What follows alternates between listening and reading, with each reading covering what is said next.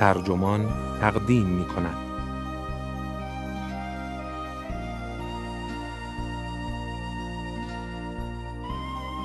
اگر به دنبال آرامش بدوید شاید خود واقعیتان از دست برود. این تیتر یادداشتی است نوشته ساهانیکا راتنایاکه که در ایان منتشر شده و وبسایت ترجمان آن را با ترجمه علی امیری منتشر کرده است. من دادبه دادمهر هستم.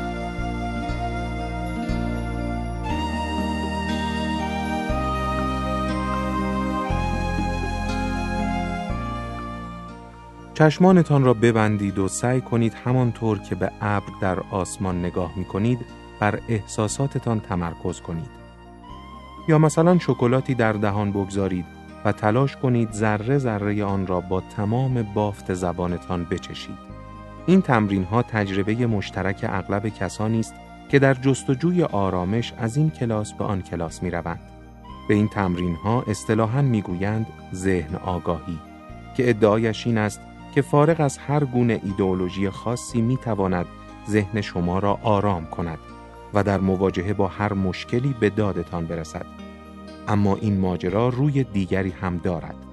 این تمرین ها های فلسفی پنهان و بعضا درد سرسازی درباره درک ما از خودمان دارند.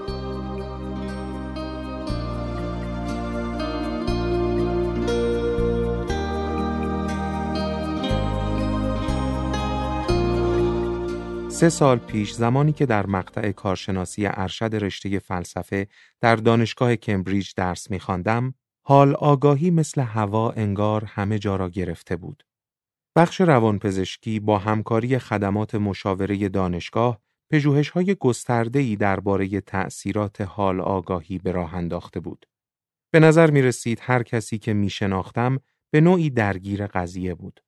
آنها یا مرتب در کلاس های حال آگاهی شرکت می کردند و با وظیفه شناسی برگه های نظرسنجی را پر می کردند یا مثل من بخشی از یک گروه کنترل بودند که گرچه در کلاس ها شرکت نمی کردند خود را در این جنون گرفتار می یافتند. ما در خانه غریبه ها جمع می شدیم تا در ساعات نامعمول مراقبه کنیم و با اشتیاق درباره تجربیات مراقبه خود بحث کنیم. زمانه عجیبی بود. من که در نیوزلند و سریلانکا بودایی بار آمدم با مراقبه سرگذشتی طولانی دارم. هرچند همچون بسیاری از کاتولیک های فرهنگی که خود را کاتولیک می دانند اما به شعائر آن عمل نمی کنند، مشارکت من اغلب سطحی بود. در کودکی هرگاه والدینم مرا به معبد می کشاندند، هم به نحو تحمل ناپذیری سر می رفت.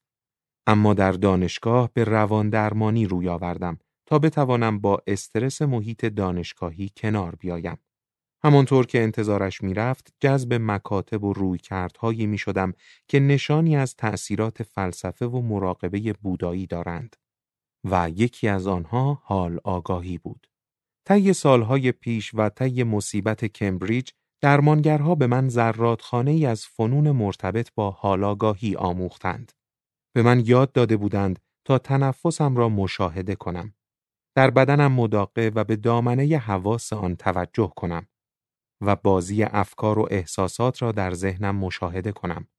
تمرین اخیر اغلب شامل نوعی تصویر پردازی است که در آن از فرد خواسته می شود تا به افکار و احساساتش همچون ابرهایی در آسمان یا برگهایی شناور بر یک رودخانه بنگرد. یک فعالیت محبوب هرچند من خود هرگز آن را امتحان نکردم شامل خوردن حالاگاهانه دانه کشمش است. به نحوی که شما به دقت تجربه حسی آن را مشاهده کنید. از آغاز تا پایان. تغییرات بافت، مزه ها و بوهای متفاوت. در پایان پژوهش کمبریج متوجه شدم که آرامتر و آسوده ترم و توانایی بیشتری برای کنار گرفتن از احساسات طاقت فرسا دارم. یافته های پژوهش تجربه من را منعکس می کرد. نتیجه یافته ها این بود که مراقبه منظم حالاگاهی سطوح استرس را کاهش می دهد و موجب انعطاف پذیری می شود. اما از طرفی نیز به وسیله خوشه ای از احساساتی که نمی توانستم به درستی آنها را شناسایی کنم به دردسر افتادم. مثل این بود که انگار دیگر نمی توانستم عواطف و افکار خودم را بفهمم. آیا فکر می کردم مقاله‌ای که به تازگی نوشتم بد است چون استدلال آن معیوب است یا اینکه صرفاً از بابت ضرب العجل نزدیک شونده آن مضطرب بودم؟ چرا اینقدر احساس ناکافی بودن می کردم؟ سندروم دقلبازی بود یا افسردگی یا اینکه من برای این نوع از پژوهش مهره مناسبی نبودم. نمی توانستم بفهمم آیا افکار و احساسات مشخصی که داشتم صرفاً به دلیل استرس داشتنم و تمایل به تسلیم شدنم به افکاری نمایشی اند یا به این خاطرند که دلیل خوبی برای فکر کردن و احساس کردنشان وجود دارد. در تمرین حالاگاهی که آموخته و پرورانده بودم و شیوه اش در ترغیب من به درگیر شدن با احساساتم چیزی وجود داشت که باعث می شد به طرز فضاینده ای با خودم و زندگیم احساس بیگانگی کنم. طی سالهای بینابین درباره این تجربه وسواسی شده بودم. تا آنجا که تحصیل در مقطع دکترا در گرایشی کاملا مجزا در فلسفه را رها کردم و خود را توی دردسر فرایند جان فرسای پذیرش در مقاطع پایین تر انداختم تا فقط بتوانم بفهمم چه اتفاقی افتاده است. دنبال کردن سرنخی از متون کهن بودایی تا کتابهای تازه تر درباره مراقبه را آغاز کردم تا ببینم ایده ها چگونه به جنبش معاصر حالاگاهی کوچیده اند. آنچه کشف کردم دلالت های نگران کننده ای در رابطه با نحوه ترغیب ما توسط حالاگاهی برای برقراری ارتباط با افکار، احساسات و اساساً درکمان از خیشتن دارد. زمانی اهالی اروپا و امریکای شمالی برای فهم خیشتن به دین یا فلسفه رجوع می کردند و اینک به نحو فضاینده ای از رواندرمانی و خیشاوندان آن استقبال می کنند. جنبش حالاگاهی نمونه بارزی از این تغییر در عادات فرهنگی بررسی و تعمق در خیشتن است. آنچه در فنون حالاگاهی مشترک است، به جای تعمق در خیشتن، شیوهی به خصوص است برای پرداختن به رویدادهای زمان حال که اغلب چنین توصیف می شود. آگاهی از زمان حال بدون قضاوت. رهروان از درگیر شدن انتقادی یا ارزیابانه با تجربه هایشان دلسرد می شوند. و اغلب آشکارا به آنها آموخته می شود تا به محتوای افکار خود بی کنند. مثلا در هنگام خوردن کشمش تمرکز به جای اینکه بر تأمل درباره این باشد که شما کشمش دوست دارید یا نه یا به خاطر آوردن جعبه های قرمز رنگ کوچک کشمش که در وعده های ناهار مدرسه به شما می‌دادند و از این قبیل بر فرایند مصرف آن است. به همین ترتیب هنگام تمرکز بر تنفستان یا مداقه در بدنتان باید روی آن فعالیت تمرکز کنید. نه اینکه جریان افکارتان را دنبال کنید یا تسلیم احساسات ملال و استیصال شوید.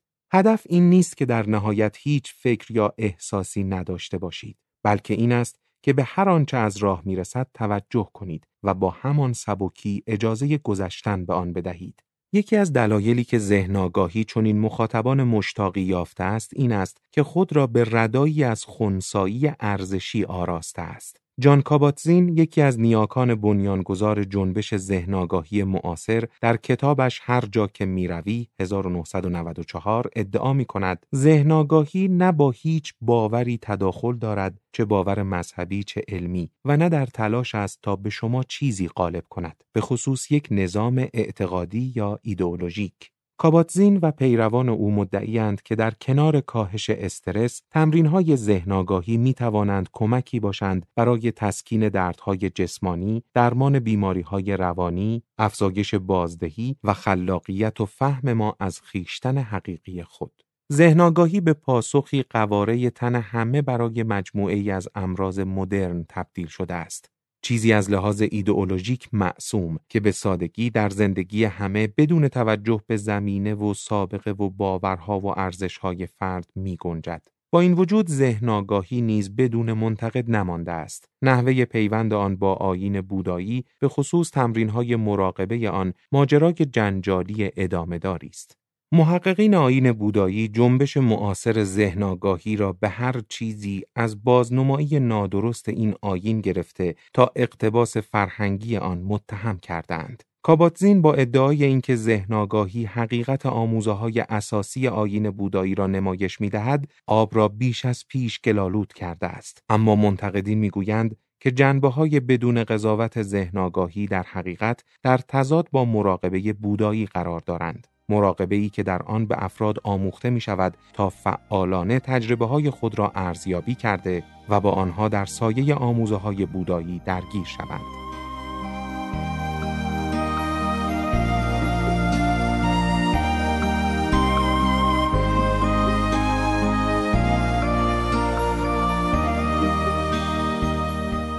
دیگران به این اشاره می کنند که اهداف رواندرمانی و ذهنگاهی قابل مقایسه با انگاره های مرکزی آیین بودایی نیستند. مثلا با اینکه رواندرمانی ممکن است بکوشد تا از رنج بکاهد، آیین بودایی رنج را مفروضی چنان ژرف و جای گرفته می داند که هدف انسان باید به کل فرار از چرخه مهنتبار تولد دوباره باشد. جبهه سومی از حمله می تواند در لقب مک ذهنگاهی خلاصه شود.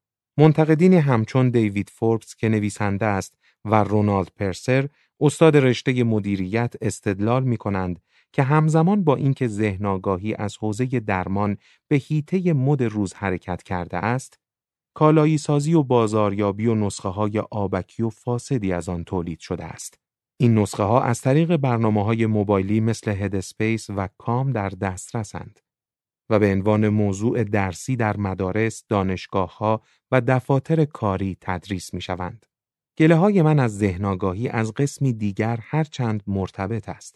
ذهنگاهی با این مدعا که علاجی چند منظوره و چند کاربره برای تمام موقعیت هاست، امر دشوار فهم خیشتن را زیادی ساده سازی می کند. ذهنگاهی بسیار بیدردسر در فرهنگ راه حل‌های فناورانه، جوابهای ساده و حک کردن خود می گنجد. فرهنگی که در آن همه ما می توانیم به جای اینکه ببینیم اصلا چرا اینقدر از زندگی ما ناخشنودیم صرفاً با محتویات ذهنمان کلنجار برویم تا مشکلات را حل کنیم. هرچند همانطور که من از تجربه خودم دریافتم صرفاً تماشای افکار و احساسات خود کافی نیست. برای فهم اینکه چرا ذهن آگاهی به طور یگانه ای برای پروژه فهم واقعی خیشتن نامناسب است، باید مفروضات سرکوب شده درباره خیشتن را که در بنیانهای آن ریشه دوانده اند وارسی کنیم.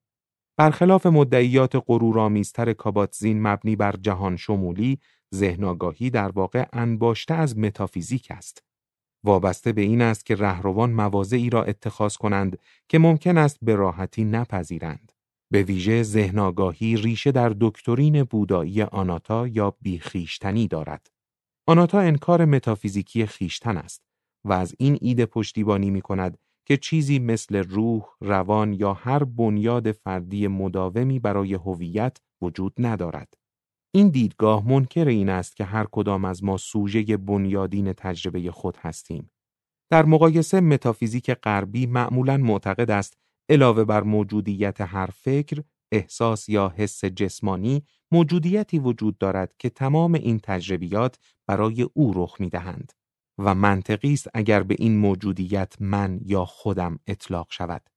با این وجود بر اساس فلسفه بودایی هیچ خیشتن یا خودمی وجود ندارد که چون این پدیده هایی به آن تعلق داشته باشند. زمین مشترک موجود میان راهبردهای مورد استفاده ها برای آشکار ساختن حقیقت آناتا و تمرینهای رهروان ذهنگاهی چشمگیر است. مثلا یکی از تکنیک های آیین بودایی شامل بررسی افکار، احساسات و حواس جسمانی است و توجه به اینکه آنها هم از بعد فردی و هم جمعی گذرا هستند. افکار و احساسات ما به سرعت تغییر می‌یابند و حواس جسمانی در واکنش به محرک ها می آیند و می روند. به معنای دقیق فرضیه چنین است. آنها نمی توانند آن موجودیتی باشند که طی یک عمر پایدار می ماند و خیشتن هرچه باشد نمی تواند به اندازه این پدیده ها موقتی باشد. خیشتن همچنین نمی تواند این پدیده ها به صورت جمعیش باشد. زیرا همگی آنها به یکسان گذرا هستند. سپس اما بودایی ها متذکر می شوند که چیزی به غیر از این پدیده ها وجود ندارد که بتواند خیشتن باشد. در نتیجه خیشتنی وجود ندارد. شما از رهگذر تشخیص گذرا بودن به این بینش اضافی نیز دست میابید که این پدیده ها غیر شخصی هند. اگر چیزی به اسم خودم وجود نداشته باشد تا بتوان پدیده های زود گذری همچون افکار را به آن نسبت داد، پس هیچ منطقی وجود ندارد که از طریق آن این افکار از آن من باشند. رهروان معاصر ذهنگاهی همچون نیاکان بوداییشان بر این ویژگی های زودگذری و غیر شخصی بودن تأکید می کنند. تمرین ها مکررن توجه را به ماهیت زودگذر آنچه در لحظه حال مشاهده می شود معطوف می کنند. تعلیمات سریح یعنی ببین افکار چطور انگار به سادگی برمیخیزند و میمیرند و تصویر پردازی یعنی فکر کن افکارت ابرهایی در آسمانند که از هم میپراکنند ایده های گذرا را تقویت می کنند و ما را تشویق می کنند به اینکه خود را از گرفتاری زیاد در تجربه شخصیمان منفک سازیم مثل تو افکارت نیستی یا تو دردت نیستی ذکرهای شایعی هستند من احساس از خود بیگانگی و سرگشتگی پیشینم را به رابطه تنگاتنگ ذهنگاهی با آناتا نسبت می دهم.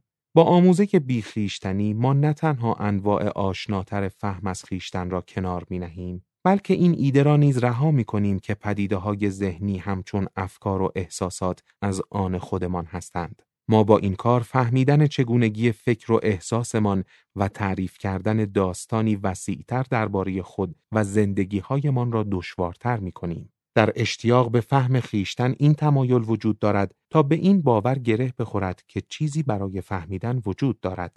نه ضرورتا نوعی جوهر متافیزیکی بلکه موجودیتی معمولیتر و باثبات از قبیل فردیت یا شخصیت انسان.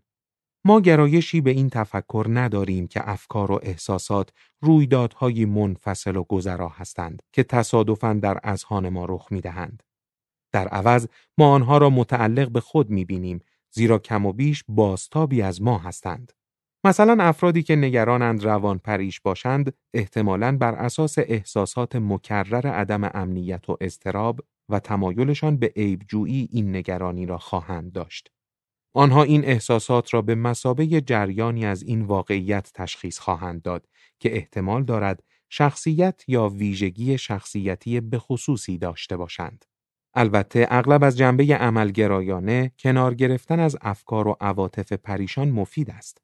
دیدن آنها همچون برگهای شناور می تواند به ما کمک کند تا از حرارت احساساتمان فاصله مشخصی بگیریم تا بتوانیم الگوها را تشخیص دهیم و محرکها را شناسایی کنیم. اما از جایی به بعد ذهن آگاهی به شما اجازه نمی دهد تا مسئولیت چنین احساساتی را بر عهده بگیرید و آنها را تحلیل کنید.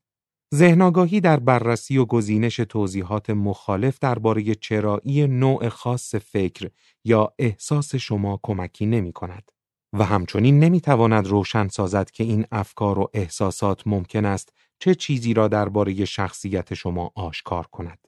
ذهنگاهی که ریشه در آناتا دارد تنها می تواند این کلیشه را عرضه کند. من احساساتم نیستم.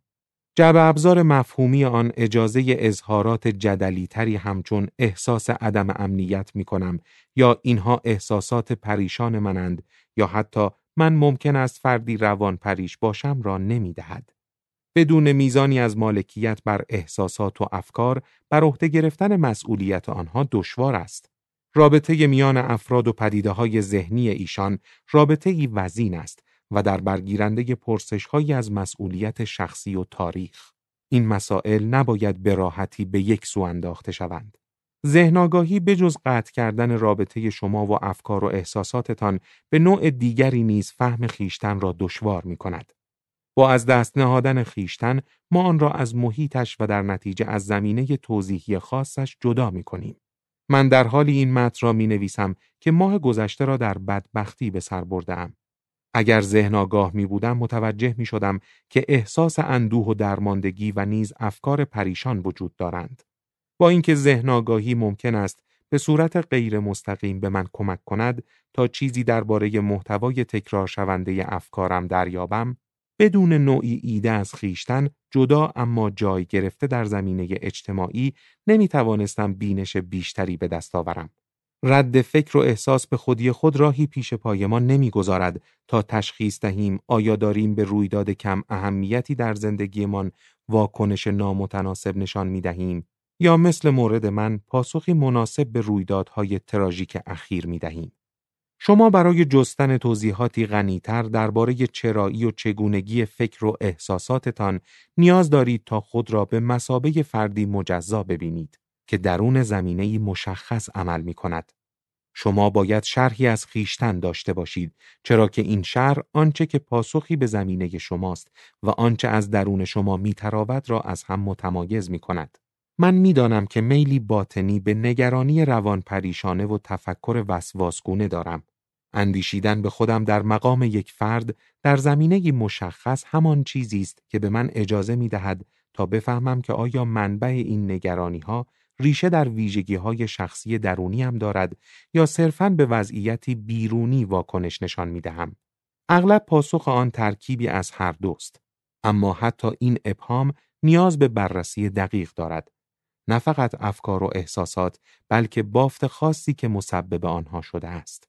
گرایش متضاد ذهن آگاهی به کنار نهادن زمینه فقط فهم خیشتن را محدود نمی کند. این گرایش همچنین چالش های ذهنی ما را به نحو خطرناکی غیر سیاسی می کند. علا رغم متون ای که دلایل ریشه‌ای مسائل سلامت روان را بررسی می کنند، سیاستگزاران میل دارند تا برای پایگاه وسیعی از مشتریان که ظاهرا همگان را در بر می‌گیرند به راه های کم هزینه تر تکیه کنند. گرایش بر این است که تمرکز به جای آن که بر وارسی وضعیت‌های عمیقتر اجتماعی، اقتصادی و سیاسی باشد که در وهله نخست مسبب رنجند، بر ذهن فردی و تخفیف رنج آن باشد. مثلا افراد مسنتر از نرخ بالای افسردگی رنج می‌برند. اما پرداختن به آن معمولا از طریق ابزارهای دارویی یا درمانی است.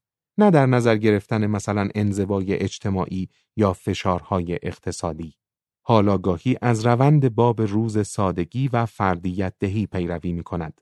مفروضات ریشه‌ای آن درباره خیشتن آن را به ویژه مستعد بیاعتنایی به تأملات وسیعتر می کند.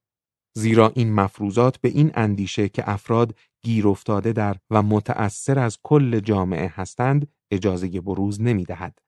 قصد ندارم بگویم هر کسی که ذهن آگاهی را تمرین می کند درست مثل من بیگانگی با افکارش را تجربه خواهد کرد. یا حتی بگویم که ذهن آگاهی در نهایت استعداد آنها برای فهم خیشتنشان را محدود خواهد کرد.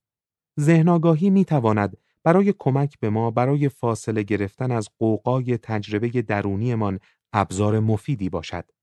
مشکل این گرایش فعلی به بازنمایی ذهنگاهی به مسابه درمان همه دردها نوشدارویی است برای تمام انواع امراض مدرن. من هنوز با ذهنگاهی کلنجار می روم اما این روزها میل دارم از آن کمک کمتری بگیرم. به جای تمرین منظم ممکن است اگر روز کاری سختی داشتم یا برای خوابیدن مشکل دارم مراقبه ذهنگاهی انجام دهم. اشتباه جنبش ذهنگاهی که وعده کمک به همه کس در مواجهه با هر چیز و همه چیز را می دهد بازنمایی شیوه آگاهی غیر شخصیش به عنوان آگاهی برتر با فاگده جهان شمول است. ریشه های آن که در آموزه بودایی آناتاست به این معناست که نوع خاصی از تأمل عمیق و آگاهانه را کنار می‌گذارد که لازمه تحلیل دقیق این نکته است که کدام یک از افکار و احساسات ما بازتابی از خودمان است. کدام یک پاسخی به محیط است و سختترین پرسش باید دربارهش چه کار کنیم؟